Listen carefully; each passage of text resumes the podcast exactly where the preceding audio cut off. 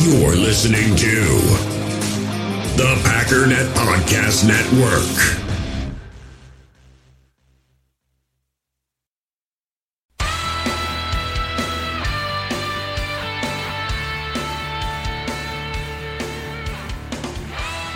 Ladies and gentlemen, welcome once again to the Packernet Podcast. I am your host and resident fanalist, as always, Ryan Schlip. Check us out online, packernet.com. Find me on Twitter, pack underscore daddy. So we're going to get back to uh, Old Faithful here. We've got a couple more away opponents, and then I do think uh, at some point or another I want to do the the Bears, the Vikings, and the Lions. Uh, just kind of run through them before free agency, that frenzy begins just because even though I have talked about this a little bit for each, I don't think I've done quite as in depth as I'd like to. So I want to touch on that. But today we're talking about the New York Giants. So, as per usual, I'm going to talk about some of their free agents coming up, their salary cap space, just to kind of try to give us an idea at this particular point in time, although still relatively early, what it is that we can expect with this road opponent, the New York Giants, because obviously this is a team that hasn't been good in quite a while, but they have a lot of talent, and they kind of started coming on strong toward the end. And with the volatility that we see from year to year, no reason at all to assume that this is going to be a bad team. They've got some salary cap space. They've got some pieces that they might move on from to free up some additional space. They've got nine draft picks. Um, and then when you got a team with you know Odell Beckham and you got a uh, you know Saquon Barkley, it's not a team to be taken lightly. So, like I did last time, I want to start off by looking at um, some of the pieces that maybe aren't going to be on the team this year. Maybe some people that we can get rid of to free up a little bit of cap space. Um, Odell Beckham is one of the big ones that people have been talking about. I don't buy it. I really just don't. Um, first of all, they can't cut him. L- let me just put it this way: they offered him a what was it like a four-year contract like four months ago what in the world kind of a GM says, hey, you want a four year, $90 million contract, and then four months later ships him off? And understand, this is just Jay Glazer who was told, hey, I need you to come up with a bold prediction. And he's like, all right, uh, Odell Beckham is going to get traded because he's kind of a headache. This isn't like I talked to anybody in the organization and plans are this or that, or it, it's just, it's, it's uh, off season. It's no different than like a mock draft, man. It's just people playing around, having fun, trying to brainstorm stuff. But uh, I think that brainstorm is a little brain dead, in my opinion. Uh, they would lose four. they would have to pay 14.5 additional as far as a uh, cap hit. In other words, a total of $35.5 million they would have to pay if they wanted to cut Odell Beckham. It's not possible. Now, if they traded him, they would save 5 million, but there's just no reason to do that. There's no reason whatsoever to do that. Granted, $21 million is a lot, but I would say personally, if I had to pick between him and Eli Manning, I would say Eli Manning's going. Not that I necessarily believe that, um, but uh, moving on from Eli Manning, who's going to be a free agent next year, so next year I believe he is going to be officially gone. It's just a matter of are you going to keep him one more year or not. Um, they don't really have anybody to back him up. They got Kyle Lauletta, Alex Tanney, the only reason they would do that is if they planned on drafting somebody or picking up somebody and just tanking the year. I, I don't really know. So it seems unlikely. But either way, they're in a tough spot. So I, I'm, I'm just saying, as much as I don't think they're going to get rid of Eli because that puts them in an impossible can't win situation unless they pick up a free agent, I could see Eli going before Odell Beckham. Um, Olivier Vernon is an option. Definitely somebody that would uh, perk up Packer fans' ears. He's been pretty steady Eddie, but this past year he was uh, top 15 uh, edge rusher. He does play stand up and hand in the ground, depending on if it's nickel or whatnot, but real talented guy. Cutting him, they would save $11.5 million. But, and, and just to be clear, they, they've got $28.2 million in cap space. So they don't really have to make any big cuts, but I'm thinking they're probably going to want to that $28 million, subtract out the 11.3, which is expected to be the cost of their draft picks, you're talking about 17 million bucks. You look at the free agents that they have that they're probably going to re- want to re-sign. Um, you're running out of money pretty quick. And for the record, um, supposedly they're planning on using their franchise tag for Landon Collins. I know a lot of Packer fans are real big on Landon Collins. I'm not entirely sure why, but um, I mean, I, I, guess he's pretty good. But anyways, supposedly they want to put the uh, the tag on him that in and of itself is about $11 million. So at j- just signing the draft picks and tagging Landon Collins, they're just about out of money. So you got to kind of expect something kind of big. Either Eli's getting dealt, or Odell's getting dealt, which again I think is unlikely, or Vernon Davis. Vernon Davis. Listen to me, Olivier Vernon. Nate Solder is an option, but I'd be really, really surprised just because their offensive line is not very good. And um, if you're planning on, which of course they are, planning on getting a new quarterback either this year or next year, offensive line is going to be pretty important. Wheeling and dealing your left tackle is just dumb. So he's probably not going anywhere. Janoris, uh, Janoris Jenkins at corner. That would save him uh, seven and three quarter million dollars. Alec Ogletree, uh, eleven point seven five million dollars he's getting paid. That guy is garbage. Whoever it was on the Giants that decided to pay this man this much money is a joke. The guy has never had a good year of football ever. Ever. He's so bad. $11 million. He's a linebacker. $11 million for a linebacker is a lot. He's the third highest paid linebacker in the NFL. Luke Kuechly, Bobby Wagner, and then Alec Ogletree. And again, Ogletree has never, ever, ever, ever, ever been a good linebacker, ever. Just baffling. They, if they could trade him, they'd save money, but they can't. So I wouldn't be surprised if they cut him. It's only going to save them five hundred thousand dollars, meaning they're going to have to pay basically eleven million dollars to not play him. But at least it'll take him off the books for next year. What a joke! Whoever decided to do that should just be kicked right in the shins, right in the kneecap. Otherwise, a lot of small dollar guys, uh, some little bit of money here and there that they could save, but nobody that really matters for our purposes. But again, as we go through this, the positive here is that financially they almost have to do something drastic. Um, whether it's getting rid of Odell Beckham, which is a really not smart move. He is an unbelievable football player, regardless of the temper tantrums. I mean, what what are you going to be able to trade him for? If he's a headache for your team, he's a headache for everybody else's. Uh, trading away Eli, it makes a lot of sense, even if you don't get much for him as far as uh, value in the draft. You're saving a bunch of money. The problem is you have to draft somebody this year, which means you probably have to make a really bad decision. There's nobody really worth, as far as I know and have heard, uh, drafting super high for. It depends on somebody's opinion. I mean, I know Kyler Murray and Dwayne Haskins, but as best as I can tell, they're not actually a good value from where the, the Giants are drafting. So then you're kind of in a situation where either we have to reach because we do, because we shipped off our quarterback, or we just ride it out and hope we can hit on a quarterback somewhere. But either way, it's it's a good situation for the Packers. The odds of them being a better team at this particular point in time, you know, obviously not looking at the draft because everybody should be at least a little bit better. I don't know how you could be worse after the draft. But outside of the draft, their ability to improve is going to be limited. But let's take a look at some of their free agents. So Jonathan Stewart, the running back, considering they've got Saquon Barkley, they got Wayne Gallman, uh, I think out of Clemson, was that a year or two ago? or two or three years ago now. I don't really see any reason why we have to dump a bunch of money on Jonathan Stewart. Uh, tight end Scott Simpson, never Simonson, never heard of him, don't care. Wide receivers, and this is another reason why the Odell Beckham thing is going to be kind of questionable. You get rid of Odell Beckham, okay, well, Bennie Fowler, Russell Shepard, Cody Latimer, Corey Coleman, all free agents this year. Sterling Shepard is a free agent next year. Uh, Jawill Davis, Quadree Henderson were on IR this last year. So the only guy that wasn't on IR and isn't going to be a free agent either this year or next year is Odell Beckham, Odell Beckham and Alonzo Russell, and you want to ship off Odell Beckham. So what? So you could re-sign all your wide receivers? You're gonna ship off Odell Beckham so you can pay for Cody Latimer and Bennie Fowler? Come on now. But again, let's dispel the myth of Odell Beckham. It's still going to cost you a bunch of money. How much is Bennie Fowler going to cost? How much is Russell Shepard going to cost? How much is Cody Latimer going to cost? How much is Corey Coleman going to cost? So it's going to be a negative either way. They're probably going to have to move on from at least one or two of these guys, and the ones they keep, they're going to have to pay for, which means less money. Um, other guys that are on the offensive side that are free agents, you got John Greco, Spencer Pulley, and Jamon Brown. This puts them at a really tough spot on the interior of their offensive line, which is already not very good. Will Hernandez was a rookie this past year, so he could obviously improve, but as far as your center and guard situation.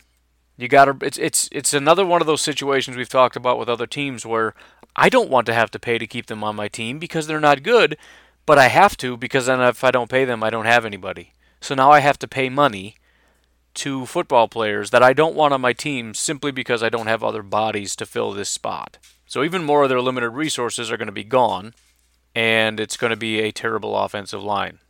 Looking at their defense, they've got four defensive ends that are free agents Josh Mauro, John Jenkins, Kerry Wynn, and Mario Edwards. They've got a lot of bodies along their defensive line, but ever since they got rid of Snacks Harrison, there's just nobody that's super dominant. Dalvin Tomlinson is pretty talented. He's a good run defender. Um, but, you know, it's just a matter of. None of these guys are to the level where you'd say we have to pay to keep them, but you can't get rid of four of these guys because then you have nothing left. So, again, I don't mind getting rid of some, but we're going to have to pick some to stay because we need the bodies. Um, at linebacker, they've got Nathan Stupar. He is just the worst ever. He's got to be gone. Corners, B.W. Webb and Tony Lippett. They actually don't have a lot of corners. You know, they, they were shipping off a lot of players. They got rid of Snacks, but they also got Eli, got rid of Eli Apple. So right now they have Janoris Jenkins and Grant Haley. Well, Janoris is a candidate to be shipped off to save a little bit of money, but if we do that, all we have is Grant Haley, who's not very good. He's graded as the 36th best cornerback, meaning he's not quite a good number one, or he's not a he, he's he's a solid number two, I guess is what we could say. But we don't have a number one corner. So B.W. Webb and Tony Lippett are garbage, but there are number three and four guys. So what do we do here? So yeah, we, we need some cornerback help. And again, don't want to pay them because they're terrible, need the bodies. Then at safety, as I said, Landon Collins and Curtis Riley. Landon Collins supposedly getting the franchise tag. I think Curtis Riley is a candidate to be gotten rid of because we salary cap is just too valuable. I don't I don't care about you that much. So, goodbye. In the hobby, it's not easy being a fan of ripping packs or repacks. We get all hyped up thinking we're going to get some high value Jordan Love card, but with zero transparency on available cards and hit rates, it's all just a shot in the dark. Until now, introducing slab packs from arenaclub.com, the only repack that provides real value, a complete view on all possible cards, and clear hit rates for each one. Now, when I buy slab packs on Arena Club, it finally feels like I know what I'm getting. And honestly, the best thing for me and my son is the fact that we're kind of novices into this. When I walk into a card shop with my son, and a card says it costs $40, kind of just taking his word for it that that's a good value. So I appreciate the transparency on grading, as well as just getting excited about seeing what you could potentially get. Right now, you can get 10% off your first purchase by going to arenaclub.com slash packdaddy. Wow, that's crazy offer. 10% off a $400 slab pack. That's 40 bucks right there. Anyways, that's arenaclub.com slash packdaddy for 10% off your first purchase. We all have smartphones, and we all know they're pretty amazing, but they also can be amazingly distracting, especially when we're around other people. So, US Cellular wants us to reset our relationship with our phones by putting down our phones for five. That's right, a company that sells phones wants us to put down our phones. And to see what we find, learn more at uscellular.com forward slash built for us. So, anyways, I want to run through their roster real quick, just kind of top to bottom, to kind of take a look at uh, their overall team, I guess, do a little bit of a survey. As I said, with quarterback, Eli's just not good, man. Eli hasn't been a good quarterback realistically since about 2012. From 2009 to 2012, you could make an argument that he is a good quarterback. Since then, he has just not been very good. Since probably 2016, he's been getting into the close to, I don't want to say bad, but close to bad territory. He's a starter at least, but just, I mean, come on, man. He's not going to take you anywhere. So for me personally, and I know this isn't how anybody likes to think, and I'm not talking about definitively tanking, but let's just say hypothetically, we could trade Eli Manning. And we could offload $17 million in cap space, much needed cap space. And we could go out and get a guy, let's just say, someone like Teddy Bridgewater. And let's say we could get him for, I don't know, I think he made like 6 million last year. Actually, I think it was five million dollars, but that was like cash in hand. It was. It ended up being like a three-year contract. What I'm saying is they didn't pay him any money. Basically, he's basically a free quarterback. I don't think Teddy's a great quarterback, but how much worse is he than Eli Manning? And beyond that, if he's if, if we're not going to get the future of our franchise this year, and we could try if we think there's somebody great, fine. But why don't we just kind of put in a half-hearted effort? Not really call it a half-hearted effort to our fan base but uh, you know, put in an effort, but an effort that still sees us getting a top five draft pick, get a great quarterback, and uh, you know, really go after it in 2020. I'm just saying, because I don't really know what other options we have other than, okay, fine, we'll draft, uh, you know, Haskins and he'll be a subpar quarterback for the next seven years, and we'll just tie it. We'll just handcuff ourselves to this mediocre quarterback for the rest of our lives because we just happen to need a quarterback in 2019 when it's a weak quarterback class because we can't wait until 2020 and get a really good quarterback. No, it has to be today, and we have to draft one, and we're going to draft him too early, and he's not very good, and we're going to be a garbage franchise for another six, seven years because we got a mediocre quarterback. I don't know why that's why what I'm saying is so outrageous that we're basically going to put in a half-hearted effort and then in 2020 we're going to be awesome. And we're going to be awesome for the foreseeable future. We're going to try to get somebody that we can have for I don't know, 10 years. No, that's crazy, man. You can't tank a year. You got to scratch and claw to try to almost get into the playoffs and then handcuff yourself to a bad quarterback for 7 years. Whatever. You do you. I'm just saying. I'd be talking to the Saints about getting Teddy Bridgewater. That's all I'm saying. But either way, at the quarterback situation, I don't see a scenario in which, unless they just really hit on a rookie quarterback that's great year one, I don't see how we're going up against a good quarterback when we play the Giants. Worst case scenario, it's Eli and he's having a good day. I, I don't know what could be worse for us. Um, at wide receiver, um, Odell Beckham, obviously a freak. We're going to need our corners to be on their P's and Q's. We're going to need Jair to really step up. Uh, beyond that, though, I don't know. Sterling Shepard isn't very good. I know he was kind of a big name for a little while.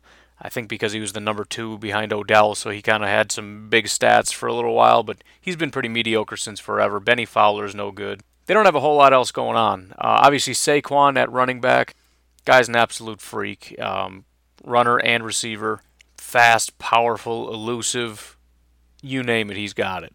He's going to be tough to account for. Fortunately, the offensive line isn't great, but that's what this team kind of brings uh, to the table. You can laugh at them overall, but they got guys that can just absolutely embarrass you.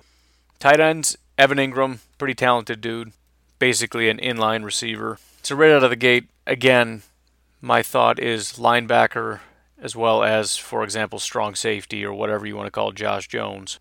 Because if, if Saquon Barkley and Evan Engram are lessened as far as their impact, this is gonna they're gonna have a really hard time because they don't have a whole lot of weapons. They got some really, really good ones, but you take away one or two, they've only got one or two. Right? They don't have a number two wide receiver. They don't have an offensive line. They don't have. They, they've got nothing. They don't have a quarterback. So as I've said consistently, and I, you know, it's nothing against uh, Blake Martinez. I think he's stepped up in this past year. As I've said, this uh, his big attribute was in coverage. I will say though, if we were to get, let's just say we did get Earl Thomas, and I know I talk about it a lot, and it's maybe somewhat of a pipe dream, but for me, it's just it's it's the most obvious and and the most. I, I don't see a whole lot of downside with it. Obviously, we're in competition with a lot of other teams. I'm not saying just like go to the supermarket and buy them, but if we're going to be aggressive about something, you get him. But anyways, if if we had an Earl Thomas type, if we had that figured out, I would love to be able to get somebody in the draft as a strong safety if we got a guy like Taylor Rapp that could handle this kind of responsibility, somebody that can that can play deep but can also come up and just bang with guys, um, somebody that that can play against the run one minute or can be used against these kinds of tight ends. I, I think a guy like Taylor Rapp could be a huge piece for teams like the Giants.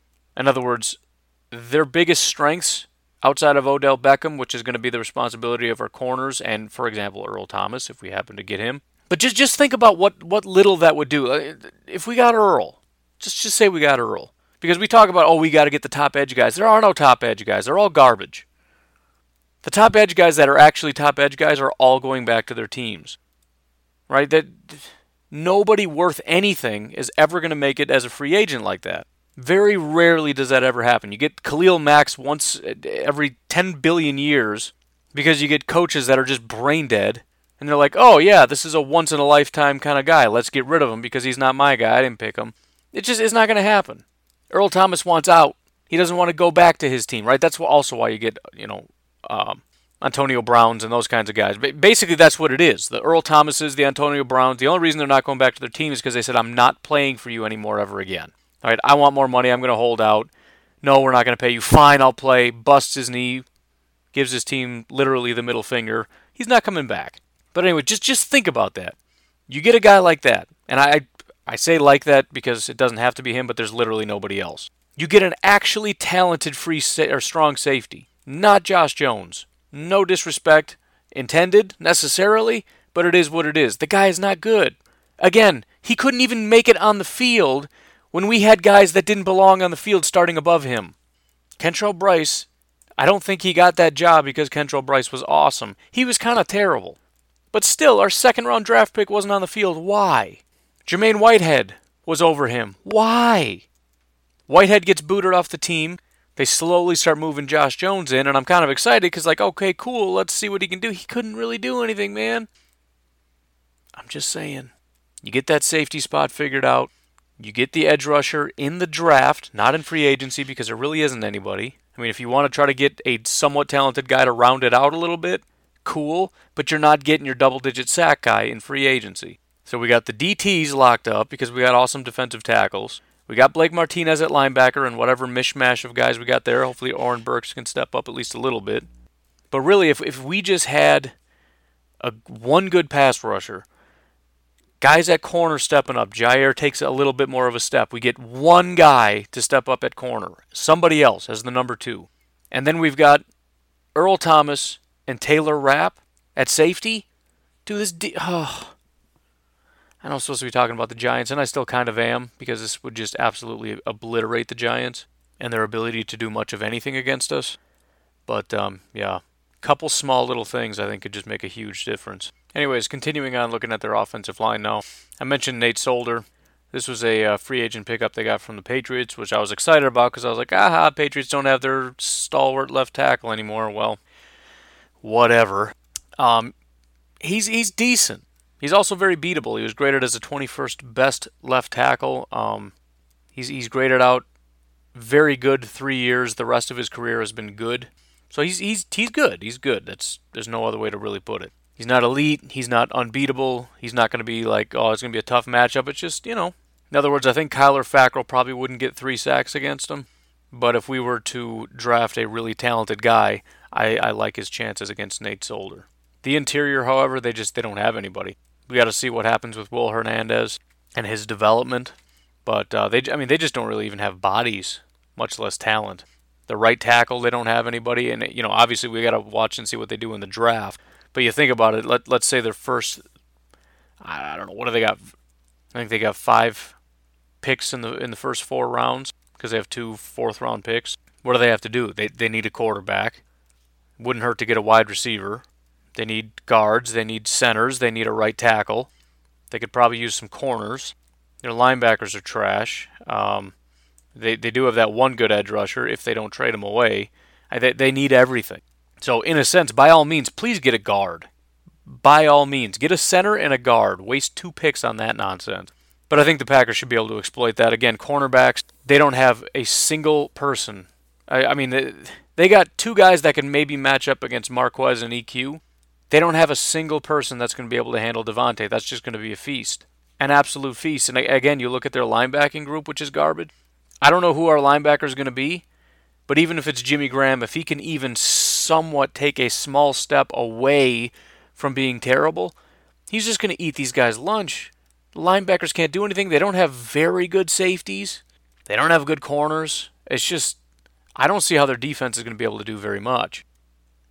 Um, you know, again, linebackers B.J. Goodson, Alec Ogletree, Tae Davis, and Alec Ogletree is just sucking up all their money. If they get rid of them, it'll help them next year. It's not going to help them this year. They only save five hundred thousand dollars unless they can trade him. But nobody's going to pay that much money. Nobody's going to take on his contract. So they don't have linebackers. Defensive tackle group, like I said, Dalvin Tomlinson is a decent uh, run stuffer. But um, considering how much the Packers are expected to focus on the run, uh, I just don't see them having much success stopping us. I mean, unless the plan is just run at Dalvin Tomlinson all the time, then we might have a little bit of trouble, but not much. Um, and then again, off the edge, Olivier Vernon, pretty talented dude, but um, that's it. So you got Olivier Vernon, who's going up against the best left tackle in the NFL. Best of luck to you. Their defense just isn't very good. So I, I think looking at the two teams matched up, if it's me personally, my goal here is to handle up front. I know I, you know, what I just said about the safeties would be absolutely huge, and I stand by that. As far as upgrading this team, that would be the easiest thing to do. Get Earl Thomas, draft a guy like Taylor Rapp, boom, done deal. But as far as the strategy goes, you know, if, if I can get my defensive tackles back, and I'm not really sure what's going to happen with Muhammad Wilkerson, but you get my defensive tackles back, give me one guy off the edge that's really, really solid. I'm guessing we're going to end up drafting more than one throughout the course of the draft, but, you know, Uh, who knows when the second guy's going to go off the board, fourth round, fifth round, whatever. Give me that one stud. And by stud, I'm not just talking about strictly pass rusher, but if we can just minimize the effects of a guy like Saquon Barkley and to an extent Evan Engram, in other words, take away what's going on up front as well as get pressure up front. So, in other words, the front is where we're, we're bringing a lot of the heat. So they can't run, and we're getting consistent pressure on them. What what I'm doing is I'm putting pressure on Eli Manning and telling him he's going to have to win this thing, and he's going to have to kind of throw it down the field because I want to take away everything up close. Now that could come back and bite you if Odell's able to make some stuff happen, but I'm going to trust Jair. and if we do have somebody like Earl or Taylor Rapp and or whatever, I'm going to have a little bit of help over the top, and you know again, I, no explanation needed as far as how much a guy like Earl Thomas can help you in those kinds of situations. But it's just those are the weapons that they have. And if we're going to be, you know, maybe trying to take a page out of the Patriots book, it's I'm going to take away what you do best. Now you could come at it from the other standpoint and say let's just try to take away Odell Beckham and just say if you want to run go ahead and run.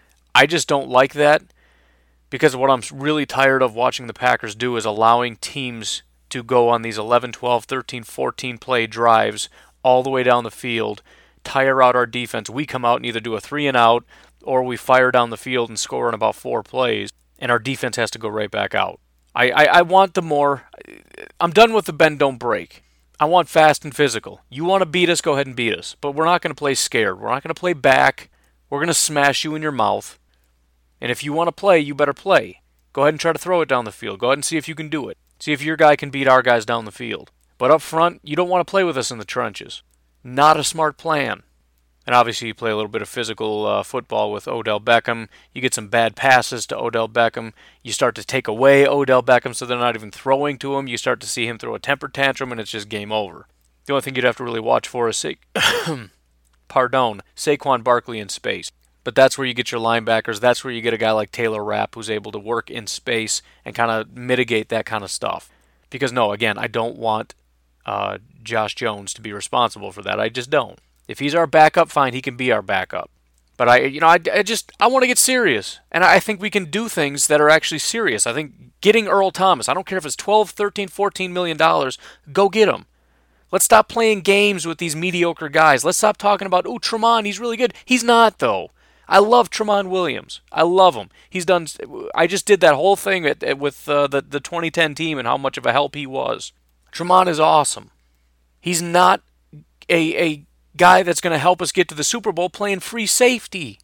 I mean, if, if anything, let's bring him back up to corner. If we're going to hang on to him, let's bring him back. I'd rather him be our corner. I want to get serious, and we got to get we got to get more serious with our defensive backs. As much as we've in, invested too much, I don't care get a proven commodity, draft a guy like Rapp, draft a guy like you know Chauncey Gardner, get uh, Abraham, whatever it is you're you're in the mood for. I don't care. I think there are some good safeties in this class. Diontae, maybe. Again, I would prefer um, to go out and pay for a free safety and draft a strong safety. Just saying, that's my preference. But I think those are the kinds of moves that can really help some things. And then all that is required, all we need is for one or two guys to step up right? That that's one free agent and one draft pick. After that, we need you know Oren Burks to step up a little bit, Josh Jackson to step up a little bit, Kevin King to stay healthy, and draft me one edge rusher. That's it.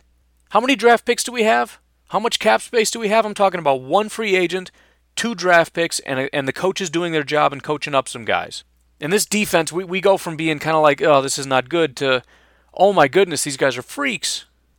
And I know it's easier said than done you, you don't get to pick necessarily who you draft because there are 11 teams in front of you that get to make decisions before you. You don't get to pick which free agents you go out and get. You can pick which ones you pursue, but there's no guarantee you're going to get them. But I'm just saying, I, I, I see this as an opportunity to do a couple tweaks as well as growth through coaching And this defense is just night and day. I mean, Mike Pettine just made a statement, which is probably just a nothing statement because all coaches say this stuff, but he says he has uh, an expectation that there's going to be a, a big step in year two of his coaching this defense. And I hope that's true because that's that's going to be probably more than 50% of the success of this defense isn't going to be based on the new guys we bring in. It's going to be based on the growth of the guys that have already been here. Um, flipping it on the other side now, looking at our offense up against their defense. I've already mentioned uh, Davante Adams going up against you know whoever. Uh, probably going to be Janoris Jenkins if they even play shadow coverage, but it doesn't matter. They don't have anybody. Obviously, it's possible they draft a cornerback who ends up being pretty solid, but the odds that he's going to be good enough to come in and shut down Davante slim to none. So you look at what they do have and say, what could cause a problem for the Packers? And I'm really struggling. Again, they have um, Olivier Vernon, but we have David Bakhtiari. They don't have really anybody else that's a good pass rusher. They don't have good linebackers. If we were to, you know, again, we're talking about development, but we're also talking about bringing people on. And I, I think any one of the, the three options at wide receiver are, would be fine with me. Whether if we want to stick with the guys we have and try to develop them, I'm going to be nervous. But that's going to be up to the guys we have upstairs saying, I really like them and I think they're going to take a big step. Super risky. Um, but if, if that's what the case is, then I'm I guess I'm okay with that. Uh, free agency though, or the draft, as I've said a billion times, that number two is going to make a big difference because let's just say they decide Landon Collins is going to help to double team Davante all day long. Suddenly we're in trouble. Now that shouldn't be a problem because if you do something like that, it's like, well, we're going to hurt you somewhere else, but where? Right? We need Marquez to step up. We need EQ to step up. We need Jake Kumerow to step up. We need Geronimo Allison. Whoever it is that's going to be on this team, somebody's got to be there. My personal position is I don't really trust these guys. Um, I think it's very possible one of them can step up. We're not, the difference between them and the corners, even though I don't have a huge amount of faith in the corners either, is that the corners we're talking about early round guys. There's a reason to have a higher expectation for a Josh Jackson, who is a second round pick that a lot of people thought was a first round value, than a Marquez Valdes-Scantling, who was taken on the third day. There's a reason that somebody that tall and that fast goes on the third day. It's because they're limited as far as what they can do. Everybody saw the speed and everybody saw the height. Why would you take them so late? There's concerns about his ability to play wide receiver. So why is it we have this assumption that he's going to be great because he's fast? How many fast wide receivers are trash in the NFL? How about this? Put it another way. Look at all the top wide receivers. How many of these guys run the 4-2 or in the 4-3s? Do any of them? DeAndre Hopkins is six foot one. He ran a four five seven. Six foot one runs a four five seven. We, I think we get too caught up in the traits, man. Oh, he's six foot four. He runs a four three seven. So what? What does that have to do with being a good wide receiver? Michael Thomas is six three, runs a four five seven. The top two wide receivers, according to PFF, run a four five seven. Julio, six three, runs a four three four. So there you go. He's a freak. He's 30 years old, so he probably can't run a four three four anymore. I'd be surprised if he can run in the four threes still. But y- you get my point, right? You can't just say, look how tall and fast they are, and say, well, yeah, but I mean, that's going to make them good. There's a lot of really, really, really fast guys in the NFL that aren't any good and are never any good. Davante's 6'1", 4'5", If, if anything, uh, give me a 6 foot one guy that runs a 4'5'6 or a 4'5'7". Davante and Hopkins are basically the exact same guy. 6'1", 4'5", So I'm just saying I don't have a huge amount of expectation that the guys who were mediocre are suddenly going to be very good. Now, this is going to be a common thread for every team I talk about, but one of the biggest things we can do to help to beat a team like the Giants is to get that number two guy. And for the record, that can be a tight end. There just has to be somebody else, preferably a couple other somebody else's. I mean, let, us let's, let's double down on it. We got Davante. We'll get a, a slot guy. You know, I don't know, Golden Tate or whatever. That's assuming we get rid of Cobb. And then we draft a guy. So you've got Davante, you've got your free agent, you've got your draft pick, and then you've got your second year guy. Out of that group, we should at least have three, right? And that's not even counting tight ends that maybe we drafted, or possibly Jimmy Graham is a little bit better because we have new coaches that hopefully know how to utilize tight ends a little bit better. But yeah, eh, in general against the the Giants, I think what I would like to do is to get the ball out quickly and work laterally. You know, force these linebackers to have to run around a little bit. Force, force the safeties to have to come up and try to tackle. Force Dal- Dalvin Tomlinson to have to get on his horse and try to get to the outside and make a tackle, as opposed to just standing there and eating up, you know, a couple blocks. Stretch things out, use some motion, a lot of throws behind the line of scrimmage. Just get guys moving. That's when you can start taking them over the top. I think uh, part of the problem of being so boring and predictable is that guys can kind of just stay where they are and be comfortable in where they are and what they're doing. One of the biggest things, I think, uh, one of the biggest benefits of all this motion and this college looking stuff isn't just that it looks cool, but you've got safeties and linebackers that are constantly in a state of, I don't know what to do, constantly moving the wrong direction. And in a game that's about inches and about seconds, if you get a linebacker to go the wrong way for just a second and you take the play the other direction, they're out of the play. It's game over. Even even if you don't get them going the wrong way, just get them to hesitate. Force them to sit there and think for a second what's actually going on. But I want to get the ball out quick and I want to utilize the speed that we have and I want to utilize the run game, but I especially want to utilize it on the edges. If they have one strength, it's it's Olivier Vernon, and I'm not going to give these guys an opportunity to get some push up the middle and get after Rodgers. If they decide to get aggressive and bring extra pressure, they're going to get hurt for that because the ball's coming out quickly. I don't know why you want to blitz the uh, the nickel back because I'm just going to be throwing a quick pass to the slot corner. So now he's got a free run up the middle. He's not going to get touched till the safety, and you better hope he can make a tackle. But in general, I tend to think that this is going to be a win for the Packers. We got to see how this manifests. As I said, the Giants looked like a different team toward the end of the second half of the year. Last year, Packers obviously were not a good team last year, so I got to kind of assume they're just going to be awesome to get to the point where it's like, oh yeah, we're definitely going to win that game. And I probably shouldn't, but it's a Packers podcast, so I'm going to. But defensively, this team doesn't have a lot, and they don't have enough money to go out into free agency and do a lot. They do have a decent amount of draft picks, but again, once you get past the fourth round, what what exactly are your expectations? The hit rate has got to be well below 50% at that point. And by hit rate, I just mean guys that are going to not only start but actually be uh, talented contributors. In other words, I don't expect to look at this and go, "Oh shoot, they got that one really good corner now that they got in the sixth round." That just doesn't happen. So if we say that they have five picks that have the potential of being really talented guys, and I had to distribute them, I still think they have a really hard time stopping the Packers. If the Packers can even just get back to being somewhat what they were. If they can just get into some kind of a rhythm, Aaron Rodgers can get into a rhythm. Davante Adams is still playing well. If Jimmy Graham could be a little bit better, if if EQ and or Marquez can be a little bit better, if the run game can be improved, I just think we steamroll this defense. Then it just comes down to how serious are we on defense? Because if we just truck out the same defense we had last year, I think that the Giants have a good chance of just steamrolling us if I'm the GM, I'm going to get real aggressive. And I don't, I don't mean real aggressive like I'm going to get a bunch of guys, but I'm, I'm looking at it and I'm saying, yeah, I, I want Earl Thomas. I'm willing to pay him a lot of money. I'm also willing to move up in the draft if need be, but I don't even think that's a necessary thing to do. I'm not willing to give up three first round draft picks to move up and get Nick Bosa. I don't. I definitely don't want to move up that far and get Josh Allen because the more I watch him, the more I think he's just not worth a number three in my mind, and I'm especially not going to trade all the way up to get him at three. So if you're talking about 12, I got the opportunity to get a Brian Burns or a Jachai Polite, even a Clelin Ferrell for whatever that's worth. I, would rather just sit at 12. But anyways, I'm just getting excited, man. We're we're getting close free agency's warming up. You start hearing these rumors, and you know they're just rumors and they don't mean anything. Like Pro Football Focus saying they think Earl Thomas is going to go to the Packers, and then there's all these reports. Earl Thomas reportedly uh, going to the Packers or whatever kind of nonsense because somebody's like, I don't know, probably the Packers. Maybe that would kind of make sense. But I just I don't even care because I get excited about it.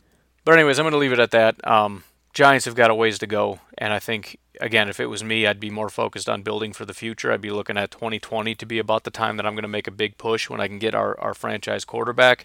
But um, we'll see. We'll see what happens. Um, again, we'll revisit this after free agency and after the draft and kind of look at where people are at. But um, I would be surprised if this is a team that at the end of the draft I'm looking at it going, eh, maybe I was wrong. The Giants look pretty pretty stacked. So, anyways, you folks enjoy your Monday. I'll talk to you tomorrow. Have a good one. Bye bye.